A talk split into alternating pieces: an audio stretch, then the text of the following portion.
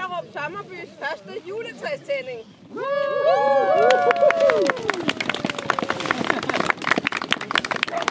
Så var der nogle damer, der, fandt, der havde begyndt at tage kage med, og så fandt vi ud af, at nu skulle der være en stor kagedag. Så det starter vi på i dag. Så Der er intet, der er så skidt, at det ikke er godt for noget. Og jeg fik faktisk lyst til at lave et lille, hvad kan vi kalde det, ekstra afsnit, juleafsnit, bonusafsnit. Du kan selv finde på, hvad du vil kalde det.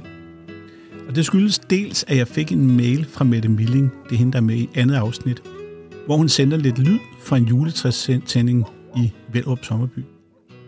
Og trods arrangementet ikke var blevet reklameret for, fordi det mente bestyrelsen ikke, det skulle, så det var altså langt fra alle grundejere, der havde fået besked, så alligevel mødte der 126 op. Så det er den lyd, du kan høre i baggrunden. Derudover, så har jeg i alle mine besøg i Velrup Sommerby utrolig meget lyd liggende. Man taler om det her begreb, der hedder kill your darlings, og jeg har godt nok måttet kill mange darlings i den her proces.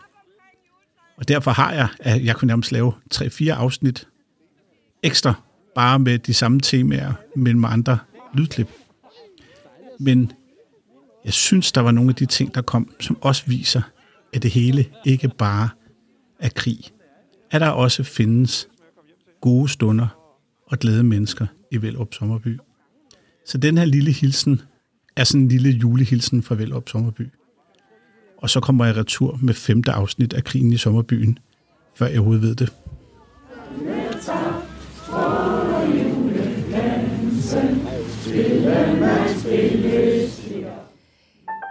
Øhm, vi bor ikke mere end 35 minutter fra vores hus, og når vi kører derop, så øh, føles det som 10 minutter nærmest. Også fordi vi har boet der fast i, øh, i et halvt år, da vi flyttede fra vores præstebolig, øh, så vores bil er vant til at køre derop.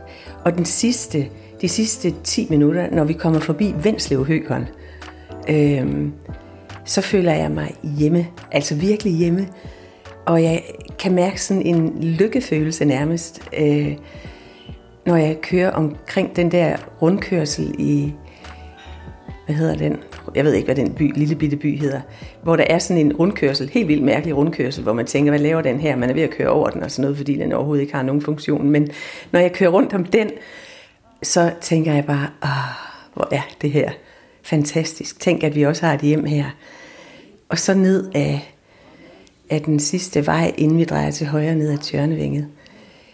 Og så alle husene, man kører forbi, og ej, jeg, jamen, jeg elsker det. Det er så fantastisk.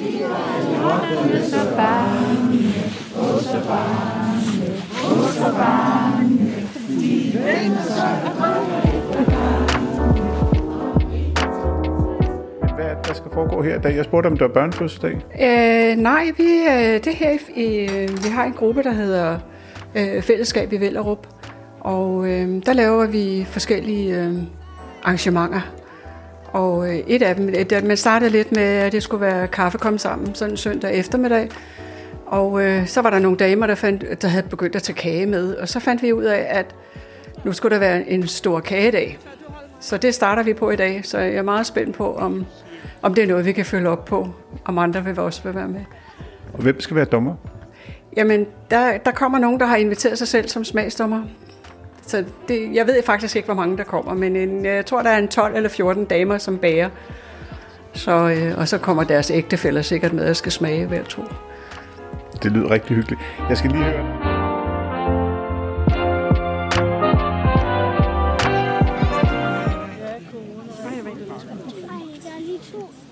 Siden generalforsamlingen i 21 besluttede jeg mig for, at jeg ville øh, bekæmpe det, øh, det onde med det gode. Så øh, min oplevelse på generalforsamlingen, hvor der opstod et fællesskab og relationer, som jeg ikke havde drømt om, øh, det, det, vil, det vil jeg fortælle om. Lad os, øh, lad os få, øh, få alle de gode historier frem, om alle de gode mennesker, der er i Vellerup. Om hvor smuk Vellerup er, om alle de ting, der er. Så jeg har lavet et lille blad, der hedder Vellerup Tidene. Øhm, webbaseret. Og der var, vi var flere, der, der så gik i gang med det. For jeg mener, at det er fællesskabet, der skal løfte opgaven, og det er fællesskabet, der skal gøre en ende på diktaturet.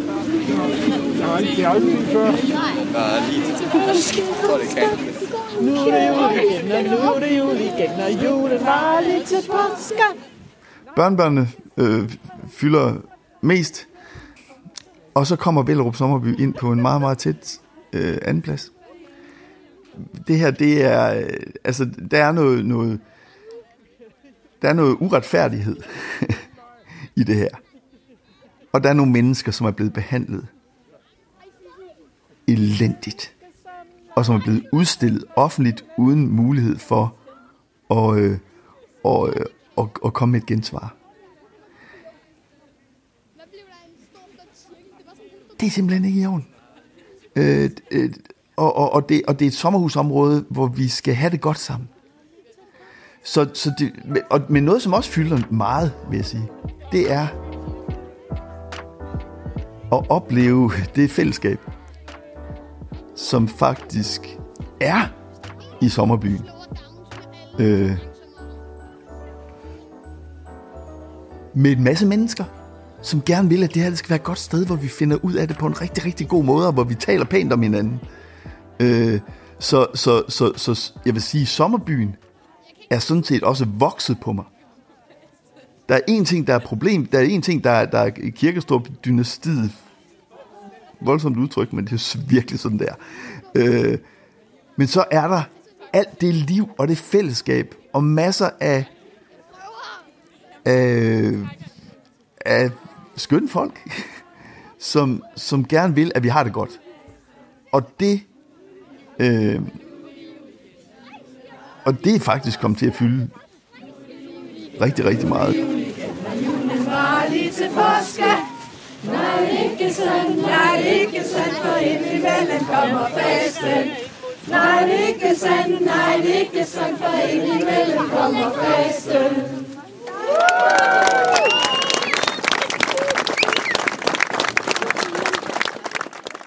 Kort tid siden lagde en grundejer et indlæg op på Facebook. Vedkommende var med i den gruppe, der af den daværende formand blev udnævnt til chikanegruppen. Indlægget ribbede op i en gammel følelse af ondt i maven. Dengang var jeg faktisk passiv mobber, som den elev i klassen, der ganske vist ikke deltager direkte i mobningen, men heller ikke siger fra. Inderst inde vidste jeg jo godt, at det egentlig var chikanegruppen, der blev chikaneret. Men jeg bildte mig ind, at det ikke vedkom mig, det behøvede jeg ikke at tage stilling til. Der var nok fejl på begge sider, og hvad jeg ellers kunne finde på af undskyldninger. Men ret beset var det ren og skær fejhed. Heldigvis er jeg blevet klogere siden. Den tidligere bestyrelses mere og mere udemokratiske handlinger blev alligevel for meget for mig, så Niels Høstrup fik min stemme ved formandsvalget i 2021. Den nye bestyrelse har fortsat den provokerende, udemokratiske fremfærd. Derfor støtter jeg nu fuldt og helt oppositionens sag. Og min mave har fået det meget bedre. Kan du huske Grete Ritz fra første afsnit? Hende den pensionerede skoleleder. Det var hende, der læste op her af et lille indlæg, hun havde lavet til bagsiden af en folder, der blev husstandsomdelt i Vellerup Sommerby. Men jeg synes også, at det er en meget, meget sørgelig historie. Hvis jeg skal være helt ærlig, så er jeg bange for, hvordan de har det. Jeg synes, det er, jeg, er, jeg synes, det er synd for hans familie, for, for hans børn. Altså den måde, den måde, de fungerer på udadtil, og behandler folk på udadtil, den må jo også have en inderside. Når jeg går forbi hans store hus, han har et kæmpe hus med swimmingpool og med en sø og med alle muligheder for fri leg. Jeg har aldrig hørt en glad barnestemme dernede. Og jeg er gået forbi rigtig mange gange, både sommer og vinter. Og, og, og det synes jeg er, det synes jeg ikke er rart at tænke på. For dem. Hvis jeg skal være helt ærlig.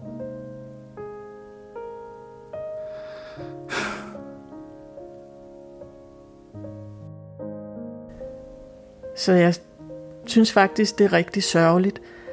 Og jeg tænker, at mennesker, der opfører sig som, som Henrik og Allan Kirkestrup, hvis man har meget kærlighed i sit liv, så tror jeg ikke, man vil opføre sig sådan.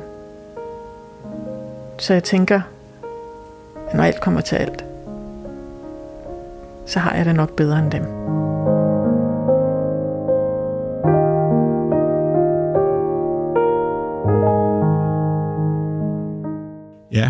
Fornemmer jeg lige, at julehyggen røg her til sidst. Men nu går året jo på held. Og så må man godt reflektere lidt over tingene. Både den ene og den anden vej.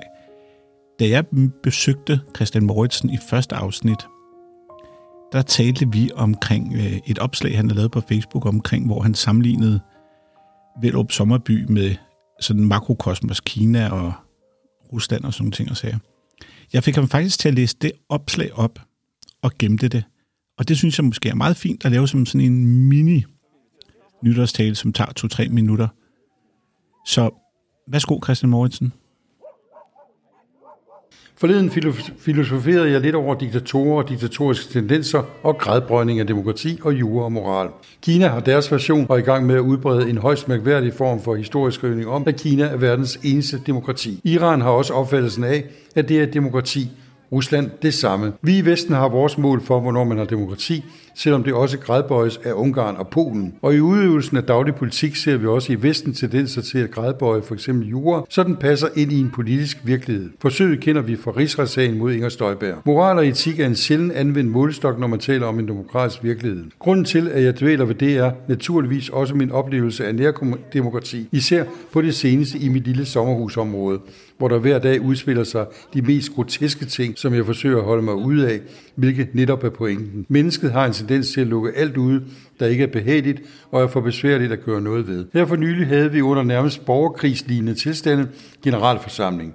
Den mundede ud i, at livstidsdiktatoren, som formanden elskværdigt kaldte sig en opposition i sommerhusområdet, med nød og næppe og med gradbøjning af vedtægterne, blev genvalgt til endnu en periode efter 32 år på posten. Det gik ikke stille af.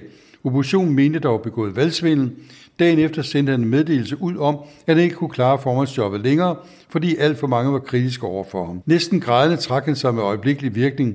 Mange, også hans egne støtter, åndede lettet op, fordi alt flød under hans styre, og han smed alle kritikere ud af Facebook og foreningens hjemmeside, hvis de så meget som sagde blot det mindste, så der var ikke nogen fælles kommunikations mere i foreningen. Jeg sendte ham en mail, hvor jeg høfligt takkede ham for indsatsen, nettet over, at han havde truffet en god beslutning. Dagen efter, på det sidste bestyrelsesmøde under ham, udnævner han med sin lille bestyrelse, som han har siddet sammen med i årtier, sin søn, som er spejlblank i bestyrelsessamlingen, til ny formand. Juren var sikkert i orden, Kort inden havde sønnen nemlig købt sommerhus i området og var blevet valgt ind som vejformand. Sønnen kvitterede så med at udnævne sin far til en post som bogholder i bestyrelsen til en høj løn, og så blev der naturligvis larmet endnu mere for folk, som var rasende over, at familieklagen nu kunne fortsætte i 30 år mere i fede jobs. Når sådan noget kan lade sig gøre i et mikrokosmos, vi har også eksempler fra bykongernes tid i Danmark, både for nylig og historisk, og at man kan bøje love og regler og opføre sig amoralsk og uetisk, så kan man konstatere, at netop moral og etik ikke fylder meget i daglig politisk arbejde. Men hvorfor sker det både i mikrokosmos og i storpolitik? Fordi folk i virkeligheden er ligeglade med moral og etik, bare tingene fungerer nogenlunde. Jeg vil bede på, at mange kinesere er tilfredse med systemet, mange russere lige så, jo, der er livlige oppositioner, men mange folk er grundlæggende ikke interesseret nok i politik, hvis hverdagen bare hænger sammen. Skal man frygte for demokratiets fremtid? Ja, det skal man, men man skal lige så høj grad frygte menneskets grundlæggende grådighed og mangel på moral. For vi ved godt, at folkevalgte opfører sig amoralsk, hvor vi er for dogne til at gøre noget ved det, når vi møder den type mennesker. Også fordi det i virkeligheden er overvældende at kæmpe imod. Det ser vi i Iran og andre steder, hvor der, hvor der er en opposition, men det slår bare aldrig rigtig igen. Jeg tør også godt. Det havde jeg aldrig forestillet mig, at øh, det sted, Michael og jeg købte dengang, skulle blive et sted, hvor, øh, hvor jeg har venner i hvert vinge. Nu er det her julekort ved at være til ende. Lige om lidt giver jeg det sidste ord til præsten Ty Enevoldsen oppe fra Vellup Sommerby. Men før jeg gør det, så vil jeg faktisk sige, at jeg synes faktisk, at jeg prøver at gøre en forskel i forhold til demokratiet og hvordan dine og mine penge bliver brugt, og i forhold til al den uretfærdighed, der sker. Og Også nogle gange med historier, som de store medier har svært ved at fortælle, fordi det tager tid. Og jeg har en eller anden fuldstændig vanvittig tro på, at hvis det, jeg gør, er godt nok og anderledes nok, så er der også folk, der vil støtte mit arbejde. Så hvis du vil støtte mig, kan du gøre det med 39 kroner fast om måneden. Og på et eller andet tidspunkt, så kan jeg leve af det. Så hvis du er interesseret, så gå ned i show notes og tilmeld dig og støt mig. Hvis du har fat i mig, så kan du skrive til podcast magtindsigt.dk. Du kan finde mig på Facebook, og du kan finde mig på Twitter. Og så må du også rigtig, rigtig gerne dele, og du må også gerne like, og specielt en ting, jeg også godt vil bede dig om, det er at anmelde min podcast, fordi så ryger den højere op i systemerne, og så er der flere, der får det, jeg laver, at høre. Det var alt for mig. Kan du have en rigtig god jul og et godt nytår, selvom jeg jo kommer tilbage lige før nytår med afsnit 5 af Krigen i Sommerbyen. Jeg hedder Rasmus Visby, og du har lyttet til Magtindsigt.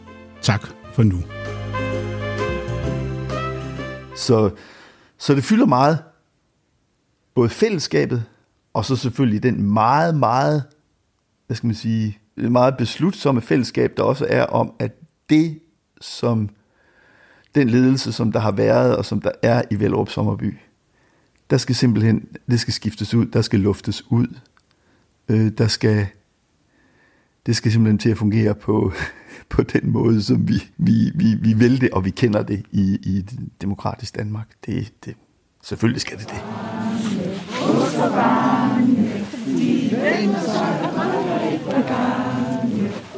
En, to, tre, så er de væk i en sæk med fiskkonfekt. Ikke træne.